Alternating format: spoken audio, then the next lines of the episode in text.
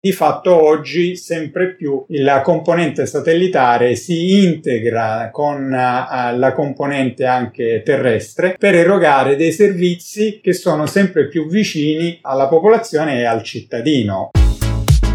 Salve a tutti, siete all'ascolto di Insider dentro la tecnologia, un podcast di Digital People e io sono il vostro host Davide Fasoli.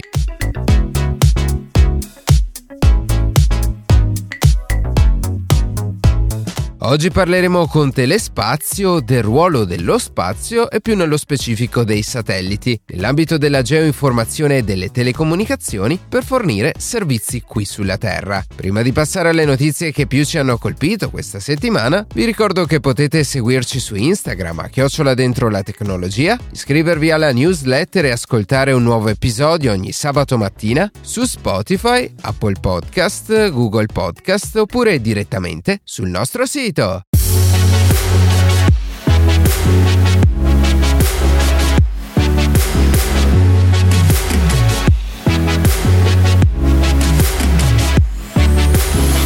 Al C E S duemilaventidue di Las Vegas, che si sta svolgendo in questi giorni, B M W ha mostrato i frutti della collaborazione con E-Ink, l'azienda produttrice dell'omonima carta elettronica. In particolare, B M W ha realizzato una versione dell'auto iX, chiamata iX Flow, in grado di cambiare colore della carrozzeria e dei cerchioni. Ciò è stato possibile grazie ai pannelli E-Ink di cui l'auto è rivestita e che possono cambiare colore da bianco a nero. Al momento l'auto è solo un concept non presente sul mercato, ma ciò non esclude che B M W tra qualche anno commercializzi una vettura di questo tipo.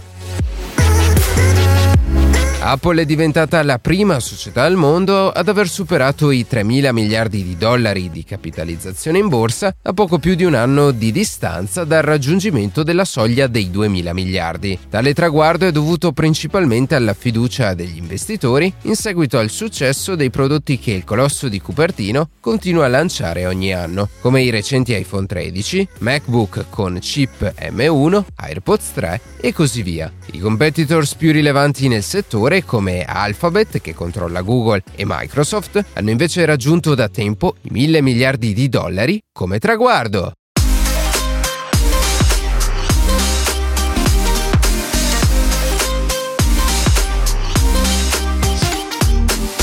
Qualche tempo fa avevamo parlato con l'Agenzia Spaziale Italiana di qual è il ruolo dell'Italia nel settore dello spazio. Oggi invece cercheremo di capire come la tecnologia sempre nello spazio può migliorare la nostra vita qui sulla Terra, attraverso la geoinformazione e le telecomunicazioni. Per farlo è con noi Marco Brancati, C T O di Telespazio, che è tra i principali operatori al mondo nel campo dei servizi satellitari, di geoinformazione e di sistemi di navigazione in rete. Benvenuto Marco.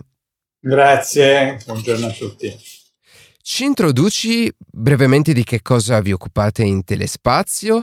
e quali sono quei contesti in cui lo spazio può fornire delle informazioni utili da utilizzare poi qui sulla Terra?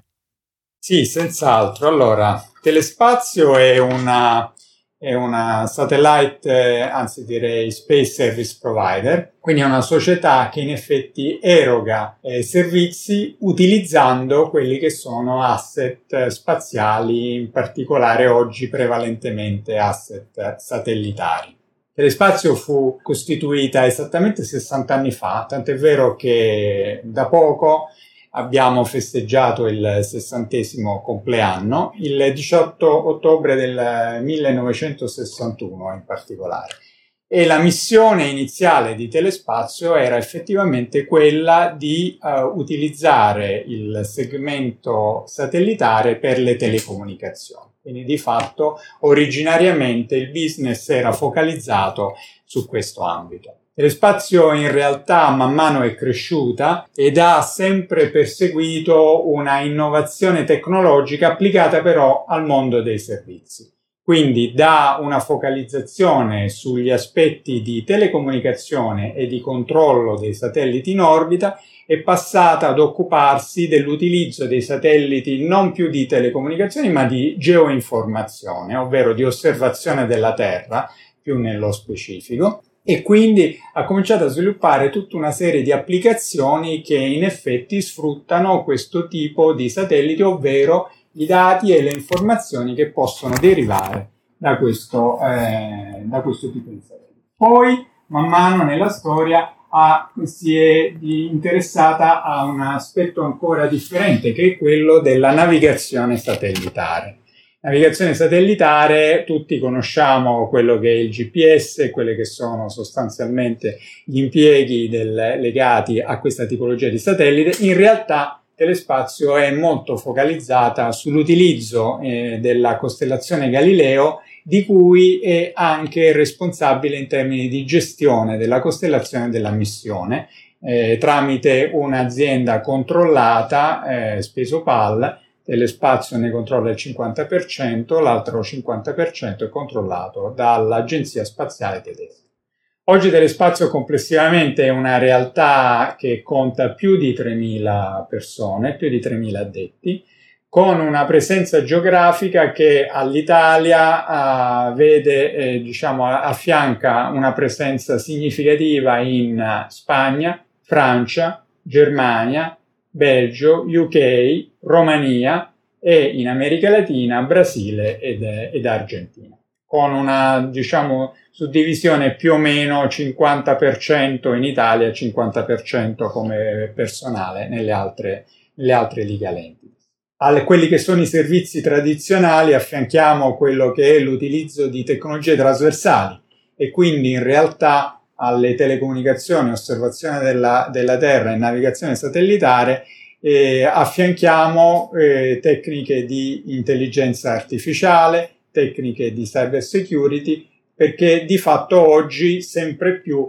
la componente satellitare si integra con uh, la componente anche terrestre per erogare dei servizi che sono sempre più vicini Alla, alla popolazione e al cittadino. Oggi in realtà il satellite è partito con uh, il primo lancio nel millenovecentocinquantasette con lo Sputnik, in realtà come un'attività scientifica di nicchia è sempre più invece vicino alla vita quotidiana e ce ne rendiamo conto nelle applicazioni di, di ogni giorno, anche considerando che grazie alle attività svolte in orbita dai, dagli astronauti sia sulla stazione spaziale che nel periodo, diciamo, di eh, prima conquista della Luna, quando abbiamo avuto le missioni Apollo che hanno portato nel giro di pochi anni dodici astronauti sulla superficie del nostro eh, satellite naturale, molte delle soluzioni tecniche che sono state sviluppate per quelle occasioni ce le ritroviamo oggi in casa nella vita quotidiana. Esempi molto semplici, se pensiamo ad esempio agli apparati wireless, alle cuffie wireless ad esempio, oppure se pensiamo ad esempio all'aspiratore de- della polvere, quello senza fili, che fu utilizzato per aspirare i campioni dalla superficie selenica, sempre dai famosi astronauti che andarono eh, sulla Luna, oppure l'abbiamo menzionato poc'anzi, un, i sistemi di navigazione che sono all'interno delle nostre autovetture. Per non parlare poi delle soluzioni mediche, ecco, questa è un'altra cosa molto importante. Oggi le protesi meccaniche degli arti, oppure la tecnologia delle, delle T A C, delle tomografie assiali computerizzate, oppure le, le pompe ventricolari, in effetti vengono da soluzioni e tecnologie che erano state sviluppate per facilitare l'attività degli astronauti in orbita. Pensiamo ancora a, quella che sono le, a quelle che sono le previsioni meteorologiche, ovviamente basate sull'utilizzo di satelliti, oppure ancora quando parliamo della televisione via satellite e quindi della possibilità di avere una Eh, diciamo di vedere, assistere in tempo reale ovviamente a eh, eventi che accadono dall'altra parte del, del pianeta. Oggi lo diamo ovviamente per scontato, ma scontato assolutamente non era alcune decadi fa. Esatto, eh, partendo proprio da, da questi ultimi aspetti che, che ci hai citato, eh, proviamo adesso ad andare più nello specifico, cioè proviamo ad affrontare degli argomenti eh, di cui vi, vi occupate voi nel vostro lavoro e legati appunto al mondo dello spazio e del ruolo che ha eh, qui sulla Terra. E il primo eh, argomento che ti chiedo di affrontare è quello legato alle situazioni di emergenza sempre qui sulla Terra. Come può lo spazio eh, darci una mano in questi contesti? Allora, il contesto emergenziale è senz'altro uno degli ambiti nei quali eh, lo spazio può assolutamente fornire un contributo significativo per poter, da un certo punto di vista, prevenire delle situazioni emergenziali, ma sicuramente per poter verificare che cosa la situazione emergenziale ha determinato, quindi quali sono stati solta- sostanzialmente gli effetti di una situazione critica, e ancor di più possiamo come pensare a eh, simulare che cosa accadrà nel futuro per quanto riguarda determinate situazioni. Quindi diciamo in generale il monitoraggio della situazione ambientale è un qualcosa che si sposa molto bene con i satelliti di osservazione della Terra che dicevamo, che eh, menzionavamo poc'anzi. In particolare c'è la possibilità ovviamente di prevedere le aree dove ad esempio abbiamo un maggior rischio di, di incendi, e questo lo si può fare con un'analisi ripetuta nel tempo di quelli che sono determinati parametri legati alla vegetazione, ma legati anche al livello di, eh, di aridità del suolo. Diciamo che ci sono aree che chiaramente sono maggiormente predisposte a poter essere oggetto di incendi, perché in quel caso l'umidità è minore, perché il livello, la presenza di acqua all'interno del terreno è minore, perché la vegetazione è una vegetazione particolarmente secca, e quindi questo ovviamente già di per sé rappresenta una informazione significativa. Diciamo che eh, i servizi satellitari aiutano moltissimo nell'accelerare comunque quelli che sono gli interventi dei soccorritori. Quindi di fatto facendo una, un confronto tra cosa poteva essere osservato prima dell'emergenza e quello che invece è la conseguenza dell'emergenza, in effetti è, è possibile aiutare i servizi di emergenza ad intervenire dove la situazione è più urgente, in maniera anche da poter, da un certo punto di vista, guidare le squadre e guidare l'attività della logistica, che in eventi di catastrofi naturali ovviamente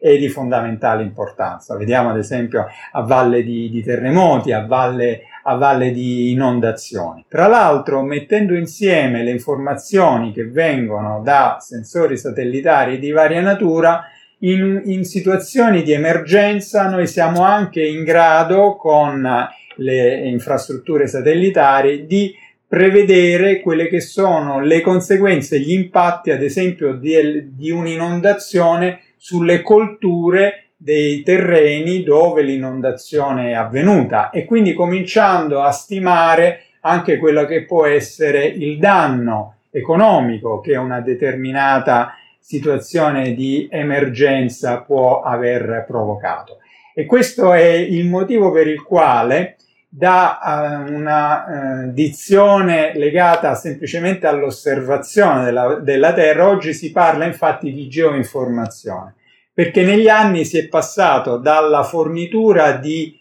immagini di varia, ottenute con, con sensori di varia natura, quindi immagini ottiche piuttosto che radar, piuttosto che iperspettrali, si è passati invece a un concetto di informazione. Quindi il service provider, in realtà, in funzione dell'esigenza dell'utente e del cliente, aggrega e combina tra di loro inform- dati di, di, diciamo, eh, in quantità notevolissima, secondo quelle che sono ormai le tecniche acclarate di Uh, analytics basati su big data, ovviamente con soluzioni di intelligenza artificiale, sia in grado di dare esattamente il livello di informazione richiesto per la situazione specifica. Va detto che eh, l'utilizzo della componente satellitare aiuta anche nel caso in cui l'emergenza sia ad esempio un, un'emergenza da pandemia. Ecco, ehm, purtroppo va detto che eh, l'anno scorso, quando,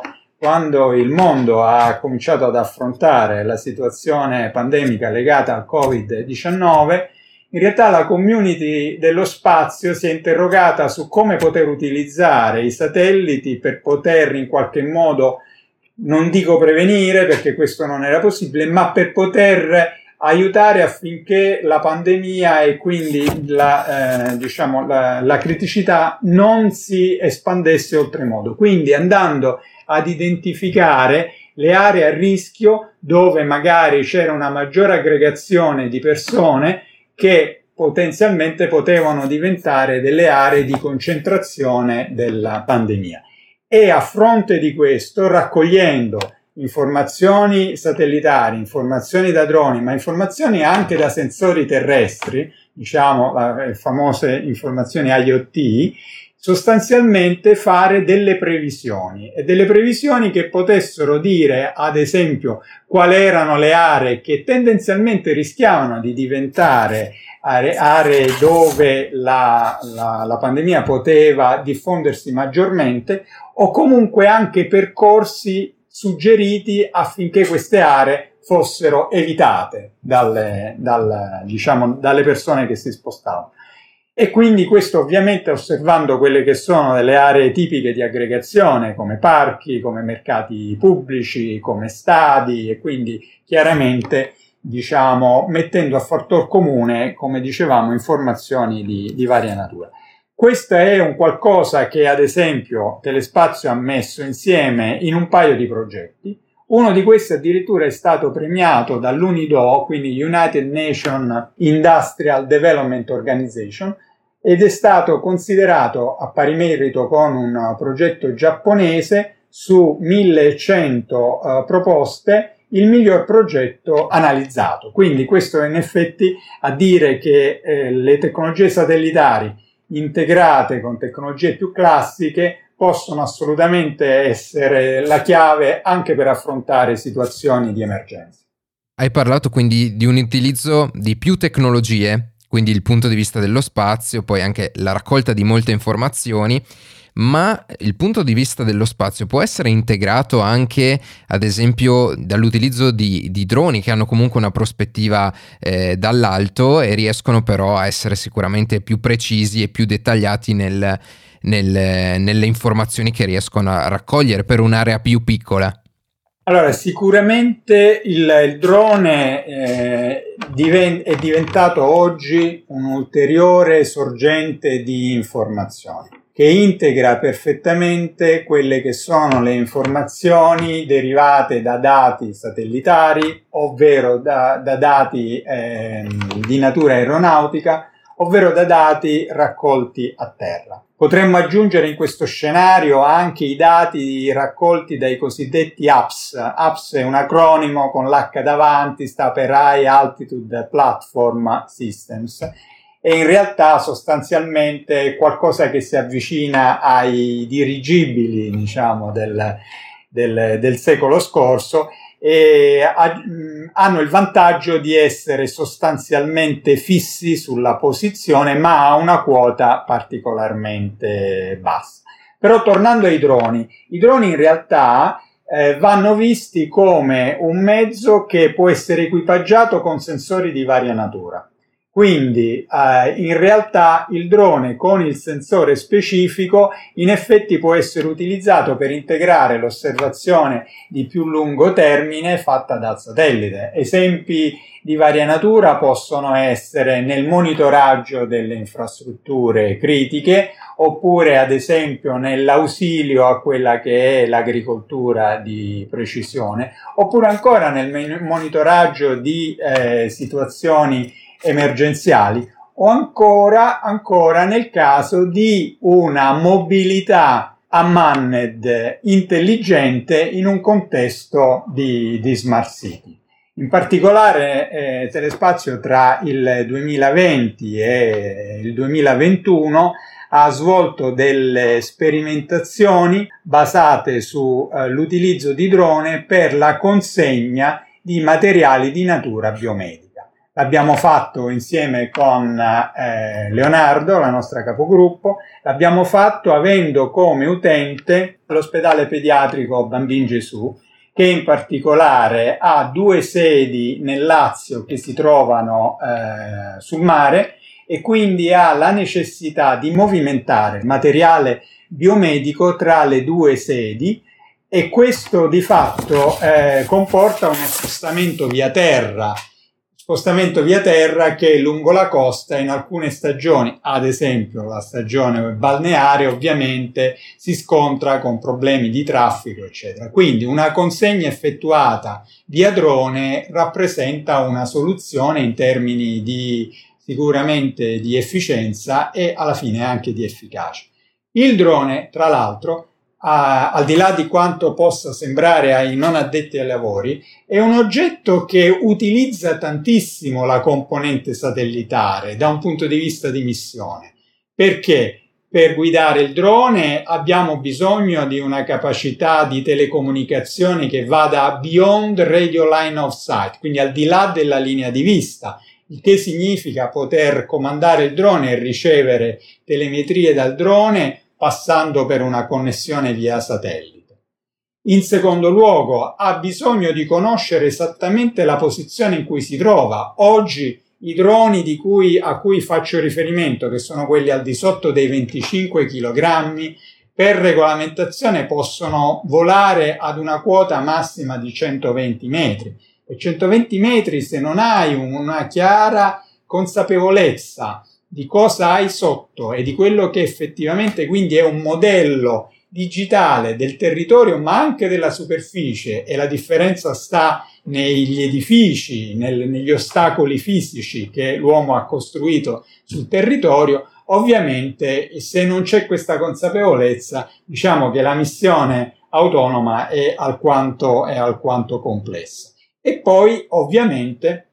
c'è una, una questione legata al posizionamento stesso, quindi telecomunicazione, eh, consapevolezza del territorio, quindi osservazione della terra e navigazione satellitare per conoscere esattamente la posizione eh, rispetto al contesto, sono elementi fondamentali per una missione basata su droni. Quindi di fatto è a sua volta è uno strumento che di ausilio per le attività di monitoraggio, ma a sua volta ha bisogno del, delle componenti satellitari per poter operare, diciamo così. Eh sì, molto interessante questa, questa cosa che, che ci hai raccontato adesso. Effettivamente è vero, alla fine il drone ha, ha bisogno di, per spostarsi di, di avere dei riferimenti, e oltre anche la,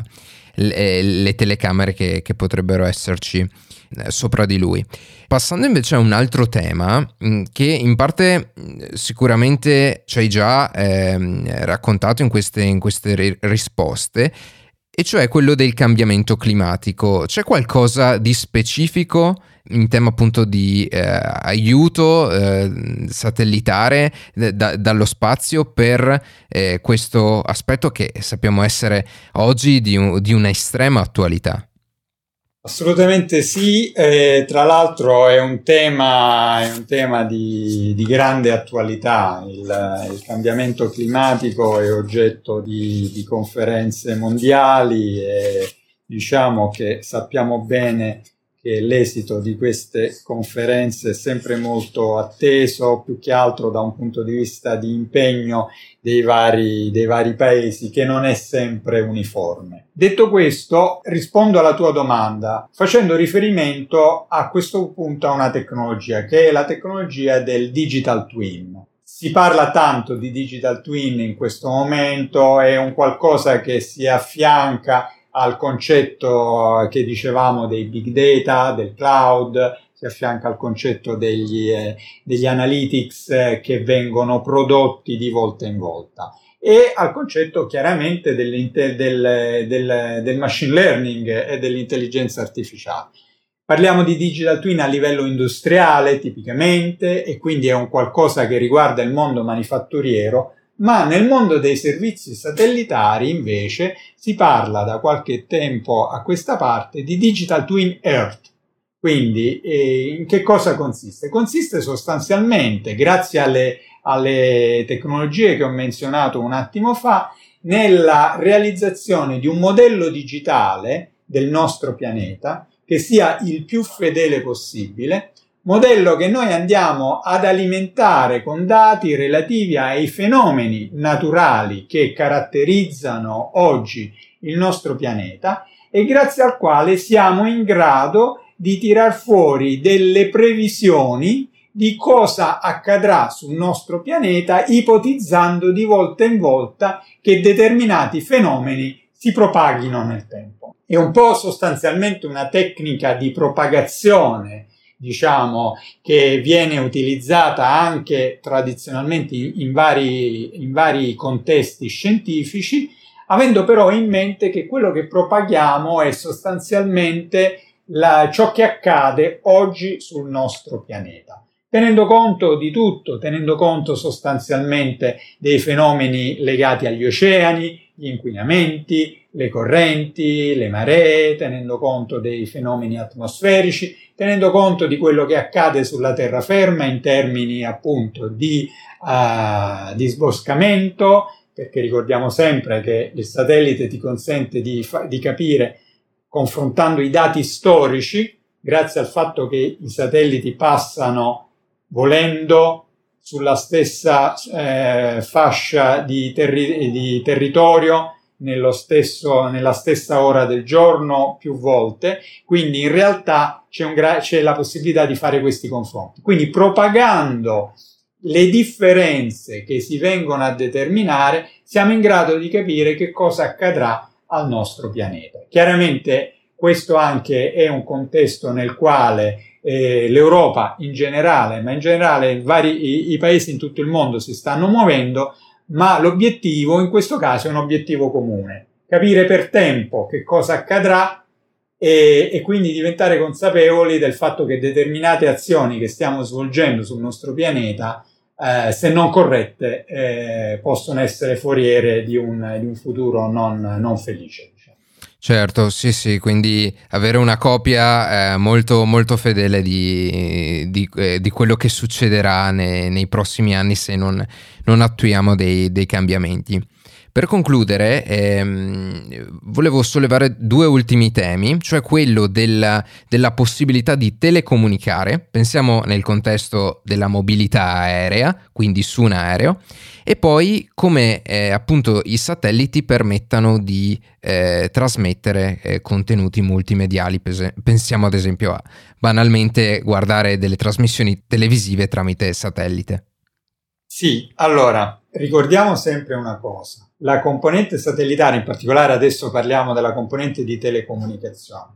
Il satellite, laddove c'è la terraferma, e per il mondo delle telecomunicazioni è un qualcosa che va a complementare le soluzioni terrestri fisse o mobili. Laddove non c'è la componente terrestre, ma voglio dire ci sono gli oceani o c'è l'aria, chiaramente il satellite è il sistema principe per poter comunicare. Quindi, detto questo, chiaramente il traffico aereo da, da lungo tempo ha guardato al satellite come la soluzione per poter permettere una connettività Del, del singolo del passeggero verso terra, e magari anche poi si, ci si è preoccupati di creare una, una wifi interna per consentire anche ai passeggeri, se vogliamo, di giocare tra loro internamente. Però pensiamo al primo aspetto. Questa è una, è una, diciamo, è una problematica che è stata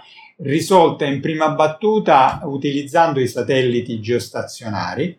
a connettività dalla cabina passeggeri verso terra, eh, utilizzando soluzioni di satelliti geostazionari già, diciamo, era disponibile alcune decadi fa. Però c'era sostanzialmente un terminale per classe, in qualche modo un paio di terminali, con un costo estremamente, estremamente elevato. L'arrivo delle costellazioni satellitari, quindi non parliamo più di satelliti in orbita geostazionaria a circa trentaseimila chilometri, parliamo di una, eh, gruppi di satelliti che si trovano a quota deter- eh, sicuramente, sicuramente più bassa, quindi comprese sostanzialmente tra i settecento-ottocento chilometri e i milleduecento chilometri, in effetti rappresentano una soluzione nuova per quanto riguarda la connettività a bordo. Tra l'altro, tra l'altro passando da una connettività a banda stretta a una connettività a banda decisamente larga. Tutto ciò per consentire a un numero di passeggeri il più alto possibile per ciascun volo di poter sostanzialmente utilizzare il proprio device personale, iPad o quello, o quello che sia, per poter effettivamente svolgere quelle, del, seguire quelle attività di intrattenimento alle quali ormai siamo abituati a casa, e sicuramente i giovani ancor più dei, dei meno giovani, diciamo, essendo nativi di questo tipo di, eh, di possibilità. Quindi questo, questo è, un, è una tipologia di mercato eh, molto, molto importante, e va di pari passo con lo stesso tipo di eh, soluzioni per la parte cruising del, marittima. Dico questo perché, dico questo perché in effetti molte eh, rotte marittime coincidono con le rotte eh, aeronautiche, ovvero le aerovie più frequentate col- hanno sull'acqua una corrispondente, diciamo, eh, via eh, rotta marittima che è altrettanto frequentata, perché di fatto funziona così. E quindi chi fornisce questo tipo di servizi sa che può servire in maniera con, de- con caratteristiche diverse, ma diciamo geograficamente in maniera abbastanza eh, contemporanea, un'utenza aeronautica e un'utenza marittima. Chiaramente questo, faccio proprio un inciso, la connettività satellitare a- aerea ce la porteremo anche quando parleremo poi dell'esplorazione eh, interplanetaria e parleremo dell'esplorazione lunare. Uh, si sta parlando in questo periodo di ritorno sulla Luna, un ritorno consapevole, perché non più basato soltanto, diciamo, su un desiderio di, di mostrare la propria capacità eh, industriale eh, e la propria supremazia a livello mondiale, ma perché effettivamente ci sono oggi le condizioni per un'economia lunare. Ecco, lì ancora sarà necessario prevedere una connettività a larga banda per, eh, per quelli che saranno i, diciamo, i rover e le sonde che scenderanno sulla superficie terrestre. Tornando invece alla, alla seconda parte della tua superficie lunare, perdonatemi.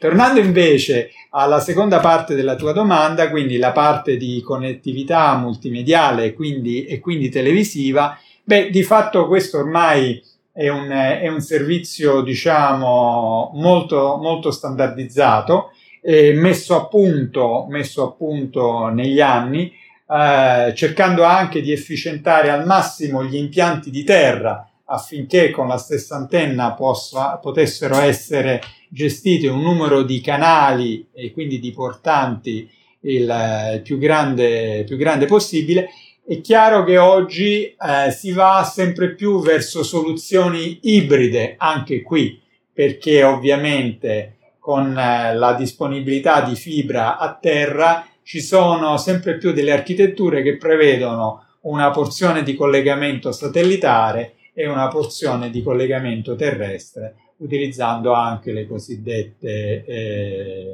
le cosiddette C D N. Ha detto infine che comunque, di nuovo, il satellite sulle aree terrestri è eh, fondamentale per il superamento del digital divide, e quindi da questo punto di vista, che si tratti di co- co- telecomunicazioni o che si tratti di eh, multimediale, in realtà in molti contesti terrestri oggi è eh, necessario il satellite, anche se siamo appunto in un contesto dove la componente terrestre di connettività sarebbe privilegiata. Per un motivo molto semplice, che la connettività terrestre, per essere le infrastrutture di connettività terrestre sono particolarmente costose, ovviamente comportano degli scavi, eccetera, per cui se si tratta di un'area a fallimento di mercato, ovviamente c'è eh, una minor disponibilità a eh, realizzare l'infrastruttura terrestre, mentre invece la copertura satellitare ovviamente è da questo punto di vista molto democratica, possiamo dire. Sì, non, non ha limiti, diciamo, non, non ha bisogno di un'infrastruttura capillare, è un'infrastruttura eh, che, che è ovunque. Va bene,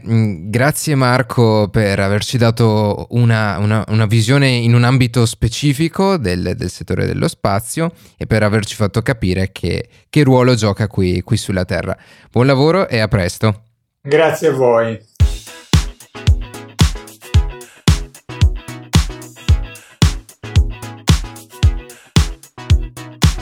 E così si conclude questa puntata di Insider dentro la tecnologia. Io ringrazio come sempre la redazione e in special modo Matteo Gallo e Luca Martinelli che ogni sabato mattina ci permettono di pubblicare un nuovo episodio. Per qualsiasi tipo di domanda o suggerimento scriveteci a redazione chiocciola dentro la tecnologia punto it, seguiteci su Instagram a chiocciola dentro la tecnologia, dove durante la settimana pubblichiamo notizie e approfondimenti. In qualsiasi caso, nella descrizione della puntata troverete tutti i nostri social. Se trovate interessante il podcast, condividetelo, che per noi è un ottimo modo per crescere, e non dimenticate di farci pubblicità. Noi ci sentiamo la settimana prossima.